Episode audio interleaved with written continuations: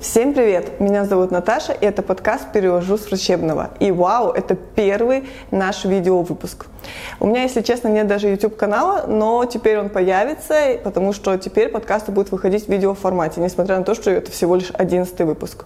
Уже больше 7 лет я занимаюсь тем, что выстраиваю коммуникацию между пациентом и врачом, и, собственно говоря, поэтому появился этот самый подкаст, где мы все эти сложные врачебные термины, все эти непонятные слова переводим на человеческий язык, обсуждая какие-то актуальные темы о вашем здоровье. Э, один из самых популярных выпусков, как я уже говорила, это был выпуск про головную боль, записывали мы его с Артемом Геннадьевичем Заварзиным.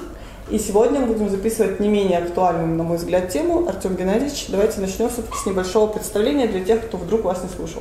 А, здравствуйте, уважаемые зрители. Меня зовут Заварзин Артем Геннадьевич. Я невролог клиники «Эксперт» города Иркутска. И сегодня а, хотим посвятить тему о таком состоянии, как боль в шее.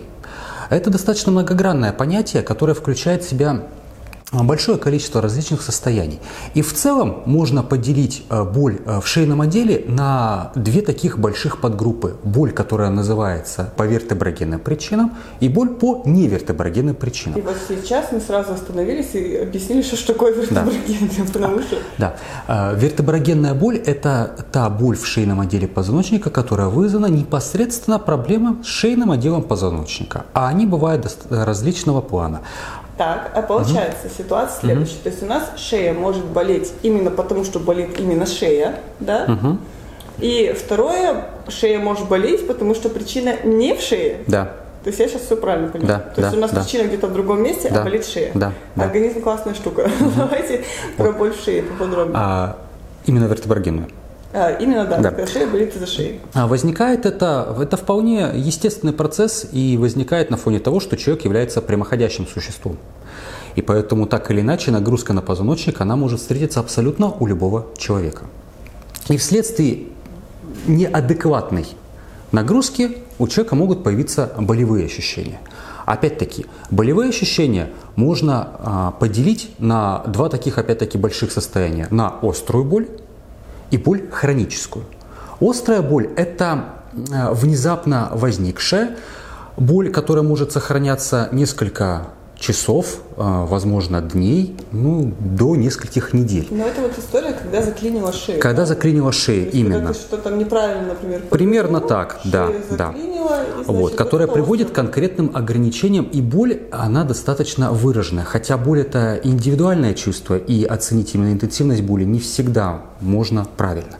Но есть такое более э, длительное, скажем так, состояние, именно хроническая боль, в которой человек в таком состоянии может э, находиться несколько месяцев, а то и лет. То есть и просто да, когда характеризуется, что вот, вот что-то вот заболело, точно так же может заклинить, но потом буквально через несколько секунд, минут все это прошло, и человек как будто никаких болевых ощущений не испытывает, а потом оно у него внезапно появляется. И так это может в течение дня несколько раз, а может в течение нескольких месяцев не быть, а потом возобновиться и, и держаться в течение опять-таки нескольких месяцев. А если состояние следующее, грубо говоря, чувствуется какое-то напряжение в шее, вот прям хочется ее там помять, что-то там да. подержать. Есть, есть, э, есть еще такое понятие, как миофациальный болевой синдром, который относится к невертеброгенным причинам болевого синдрома.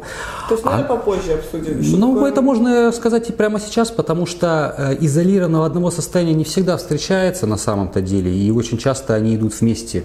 Ну, то есть шея болит одновременно и из-за шеи, и не да, из-за шеи. Да, да. А миофасциальный это... Это как раз-таки вот, э, если простым языком сказать, это такой мышечный спазм, то есть локальный, локальная мышечная боль. Угу. Она характеризуется тем, что если при осмотре человека найти так называемую триггерную точку, то есть ткнуть на то место, где болит, угу. и можно воспроизвести именно те болевые ощущения, которые человек испытывает. И точно так же при, скажем так, надавливании на эту болевую точку боль может распространяться как в затылочную часть головы, угу. так между лопаток, так и в плечо. В том числе может имитировать боли и так называемого кардиогенного характера, то есть отдавать в левую половину в область сердца, и человек Жжение начинает пугаться. между лопаток. Оно может быть как по причине миофациального синдрома, так и проблемы именно с самим позвоночником, ну и в том числе, как и вообще невертеброгенными причинами, то есть даже не связаны вообще с позвоночником, а именно отраженные боли от других органов, то есть, например, сердца. Угу. У нас просто недавно был вопрос от пациента, что сердце проверили, сердце все хорошо, но есть боль в груди и жжет между лопатками. Да, скорее всего, это все-таки проблема именно с позвоночником. Неврологического характера. Не обязательно неврологического характера, но вполне возможно. Угу, понятно. Так э, все-таки вот э, отраженные от других органов. Давайте угу. вернемся тогда к болевым синдромам, не связанным с шеей, угу. а потом обратно к шее вернемся. К причинам, которые являются невертеброгенными, могут относиться патологии э, самого плечевого сустава, растяжение капсульно-связочного аппарата, вызванная какими-то э, травматического, травматическими причинами, либо опять-таки какими-то стереотипными движениями. И под собой они несут э, именно проблему с позвоночником, хотя она может точно так же встречаться. Но первичный очаг находится не в позвоночнике, а в плече. Ну, то есть вывихнул плечо? Примерно так, да, да, а да. А вот забитые трапеции, так называемые? А вот это как раз-таки относится к понятию именно миофациального синдрома. Угу. Но, как я сказал, что миофациальный синдром может проходить изолированно, без патологии шейного отдела угу. позвоночника, а может быть и на фоне патологии шейного отдела позвоночника. Просто э, изменения, которые находятся, э, выявляются при обследовании у человека, они встречаются ну, практически абсолютно любого человека, как я в самом начале сказал, что это связано именно с физиологическими особенностями. Вот. И э, в рамках э, возникновения нету прямой корреляции между теми изменениями на снимочках, которые присутствуют у человека, и с его болью. Могу просто привести пример. Допустим, у меня есть снимочки, мои снимочки шейного отдела позвоночника, и у меня там присутствует артроз то есть дегенеративные изменения со стороны межпозвонковых суставов. Но при этом а острой боли я не испытываю. Хроническая боль, ну, я думаю, что как и все при какой-то физической нагрузке. Но при этом, если вот на моих снимках, да, присутствуют именно изменения, которые могут являться причиной боли. Итак, все-таки, вот если причина, значит, боли в шее, не в шее, мы уже поняли, что плечи, но плечи это достаточно близко. А если какой-то, ну вот прям такой странный, интересный вариант, не знаю, стопа неправильно стоит? да, да, вполне такое состояние тоже может быть, потому что это идет нарушение осевой нагрузки, нарушение биомеханики ходьбы.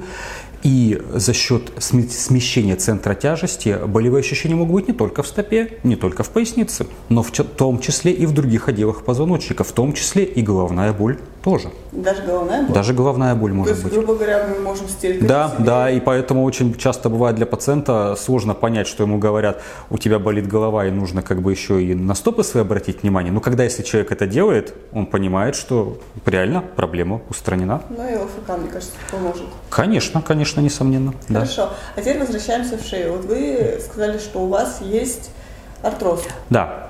Артроз это э, такое понятие, когда возникает дегенеративный процесс, то есть изменение костно-суставной системы на фоне каких-то определенных причин. И называется это именно артроз, то есть в позвонках есть такие же суставы. По-другому называется спондилоартроз. Угу. Также есть одна из причин, на которые люди очень э, сильно, возможно, даже бывает эмоционально реагируют, потому что для них это слово страшное, и оно сразу у них ассоциируется с таким понятием, что теперь нужно оперировать. Это такое состояние, как грыжа межпозвонкового диска. В шее тоже? В шейном отделе позвоночника точно так же бывает грыжи. Да, они встречаются не так часто, как на пояснице, но все-таки встречаются. Ну, потому что такой... Потому что это, да, это, шея это достаточно подвижный орган, потому что, смотрите, мы можем шеей повернуть и голову, и наклонить ее, то есть она всегда у нас находится в движении, да. И, э, а грыжа межпозвонкового диска, она возникает именно в самом межпозвонковом диске, а это такая относительно мягкая прослойка между позвонками, которая и обеспечивает подвижность. И за счет именно каких-то других факторов возникает выпячивание, то есть более мягкое внутреннее содержимое начинает пролоббировать, то есть выпирать в область межпозвонкового канала. Так вот, поэтому грыжа встречается достаточно часто. И сейчас, с учетом распространенности нейроизоляционных методов, таких как МРТ, человек при возникновении каких-то болей, да, он самостоятельно, без даже, может, рекомендации врача пройти эти обследования, увидеть это страшное слово грыжа межпозвонкового диска, испугаться, впасть в депрессию и прочее. Но на самом деле грыжа межпозвонкового диска не всегда является причиной боли. То есть она может у человека быть, но она так называемая немая, то есть она никак не проявляется. Не беспокоит, не беспокоит она просто есть а и все. С ней делать, то есть и с ней нет, с ней ничего делать не надо, то есть лечение там заключается в том же самом, то есть э, снятие болевого синдрома, если таковой возникает. А если нету никакого болевого синдрома, есть межпозвонковая грыжа, просто, ну, конечно, нужно сходить к врачу, потому что бывают э, симптомы, на которые человек может не обращать внимания, но они у него уже присутствуют. Но также, опять-таки, локализация этой самой грыжи. Симптомы? А, ты, э, скажем так, такой небольшой лайфхак, как можно понять, ну это, конечно, утрированное понятие, но в целом вполне возможно, как понять все-таки причина боли в шее является за счет грыжи или нет. Наиболее часто это боль, которая беспокоит не только в области шеи, но и также может отдавать в руку, то есть в область плеча, предплечья и кисть. И вот такая боль очень с большой вероятностью может быть вызвана именно межпозвонковой грыжей. Но не всегда, не всегда это на самом деле. Действительно, у меня вот прям шея ноет. Но у меня вот те самые трапеции, вот эти каменные. Поэтому вот понятия именно миофациальные, они Боль это не является именно четким именно симптомом, как, как, каким именно заболеванием страдает человек. Это просто один из критериев. И он позволяет в рамках оценки именно где у человека болит, как болит, при какой ситуации болит, сколько болит и так далее, позволяет выявить более точную причину и, соответственно, составить более оптимальный план диагностики и лечения. Соответственно, значит, вот теперь идем к диагностике, к визуализации. Здесь небольшой оф-топ. А, сделать самостоятельно МРТ, рентген, КТ, УЗИ исследование без направления врача нельзя. То есть вам в любом случае понадобится направление, потому что доктор сказал, что можно, направление по закону обязательно должно быть, и вы можете обратиться к неврологу как раз-таки э, с вопросом боли в шее, и невролог уже вам даст направление на ту или иной, тот или иной вид исследований. Да, несомненно так. Э, обследований при болевом синдроме в шейном отделе позвоночника у нас достаточно много, и э, бывает не всегда нам достаточно только одного лишь метода, допустим, только МРТ. Иногда нам необходимо сделать и рентген с так называемыми функциональными пробами для выявления нестабильных сегментов. Функциональные пробы это что? Это сгибание, разгибание. Иногда бывает еще повороты головы в стороны делают. В процессе с ним? Да, то есть когда рентген э, делается же как стоит человек, так и через него проходят рентгеновские лучи. Поэтому, чтобы посмотреть с другой стороны, соответственно, человек разворачивается, ну либо поворачивается рентген-аппарат. Если рентгеновский аппарат поворачивается с большой, скажем так, скоростью и на маленькие расстояния, это называется МСКТ. Ну, если такое простое, простое простое понятие, да. Вот. Там очень большая скорость. Да, да, да, да. Вот. И, а в рамках именно так называемой это функциональной пробы, это динамические снимки. То есть, когда человек фиксирует в каком-то положении, допустим, в таком сгибании, ему делается снимок и смотрится, есть ли какое-то смещение межпозвонковых сегментов или нет. Такие снимки невозможно сделать на аппарате КТ, и тем более невозможно сделать на аппарате МРТ. Угу. Вот. А, но все равно, в любом случае, именно МРТ-диагностика, она является наиболее основной, наиболее точной, а, потому что она позволяет оценить не только костное э, состояние костно-суставной системы, но в том числе и так называемую вот эту самую грыжу межпозвонковую, которую на рентгене и на МСК, на рентгене вообще не увидеть, на МСКТ, ну, косвенно можно предположить, но все равно сейчас для этого используется именно МРТ. И, опять-таки, верифицировать, если она есть, и понять, может ли она давить на нерв, или она все-таки на него не давит. А если не давит, то ее просто наблюдают? Ее просто наблюдают, да. А если давит? А если давит, уже дальше в зависимости от того, насколько у человека эффективны консервативные методы лечения, как медикаментозные, так и не медикаментозные. А и если они не оперироваться пока не нужно. Вначале оценивается, идет, э, оце, идет оценка эффективности консервативных методов. Если они помогают, не нужно оперироваться. Если же эффекта не наступает, тогда, конечно, уже речь идет именно о какой-то нейрохирургической коррекции. Также есть некоторые симптомы, которые тоже э, позволяют э, врачу оценить, что нужно все-таки работать уже с нейрохирургами. Это нарушение именно функции уже конечности. То есть это когда, если простым языком сказать, рука сохнет. То есть она становится просто меньше в объеме, чем другая. Если прям реально уменьшается? Прямо уменьшается в объеме, то есть мышцу уменьшается, при этом если у человека, допустим, рабочая правая рука, которую он ну, больше, скажем так, да, и объем выполняет, и он смотрит, грубо говоря, в зеркало и смотрит, что у него левая, допустим, дельтовидная мышца, она там такая мощная, хорошая, а справа она стала меньше, хотя, казалось бы, должно быть наоборот. Сохнет.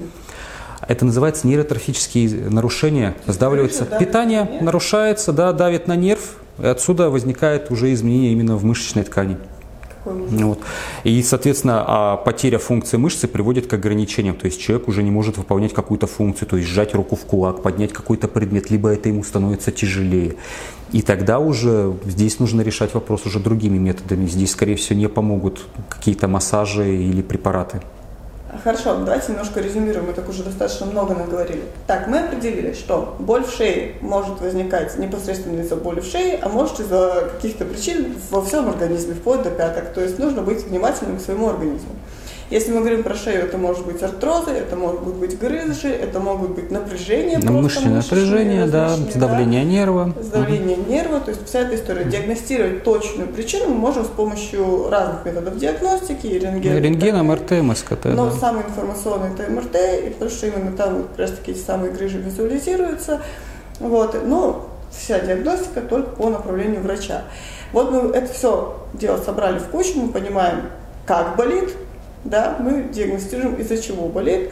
А вот что приводит к этой боли? Что же мы со своей жизнью делаем не так, Артем Геннадьевич? Почему у нас начинает болеть шея? На самом деле тут все очень просто. Это так называемый именно образ жизни или Самое частое это статическая нагрузка, то есть офисная работа, долгое нахождение в одном положении, да, компьютеры, а человек, даже если он работает, считает, что он работает в офисе и он там что-то даже занимается, так или иначе мы пользуемся транспортными средствами, даже если мы пользуемся не личным автомобилем, а какими-то там, не знаю, автобусом и прочим, мы точно так же в них сидим. То есть это в первую очередь именно гиподинамия, малоподвижный образ жизни, который приводит к определенным моментам. Поэтому о своем организме надо всегда помнить и давать ему отдых. Ну, это же достаточно сложная история. Ну, то есть, как бы, если действительно рабочий да. день, вот, весь, вот я весь день вот сижу вот так за компьютером, что же мне делать? Поэтому простой, самый эффективный способ того, чтобы шея не болела, нужно не допускать, чтобы она болела. А для этого, да, Ой, да, все гениально просто, да. Вот. На самом деле иногда бывает так и нужно сделать человеку, иначе проблемы могут быть более серьезные. Нет, на самом деле здесь есть такое общее понятие, это укрепление мышечного корсета которая включает в себя простые упражнения на рабочем месте, то есть встать, походить, повертеть плечами, покрутить головой немножечко, то есть снять нагрузку с напряженных мышц. Специализированная лечебная физкультура, то есть работа уже с врачом УФК на специальных установках, и либо врач УФК подбирает комплекс упражнений. Также иногда в этом есть необходимости в прохождении каких-либо видов медицинского массажа. А, широко сейчас распространены э, различные методы в виде плавания, либо уже более такие специализированные типа акваэробики. А, много сейчас людей занимается йогой и другими какими-то видами спорта, которые способствуют именно укреплению мышечного корсета.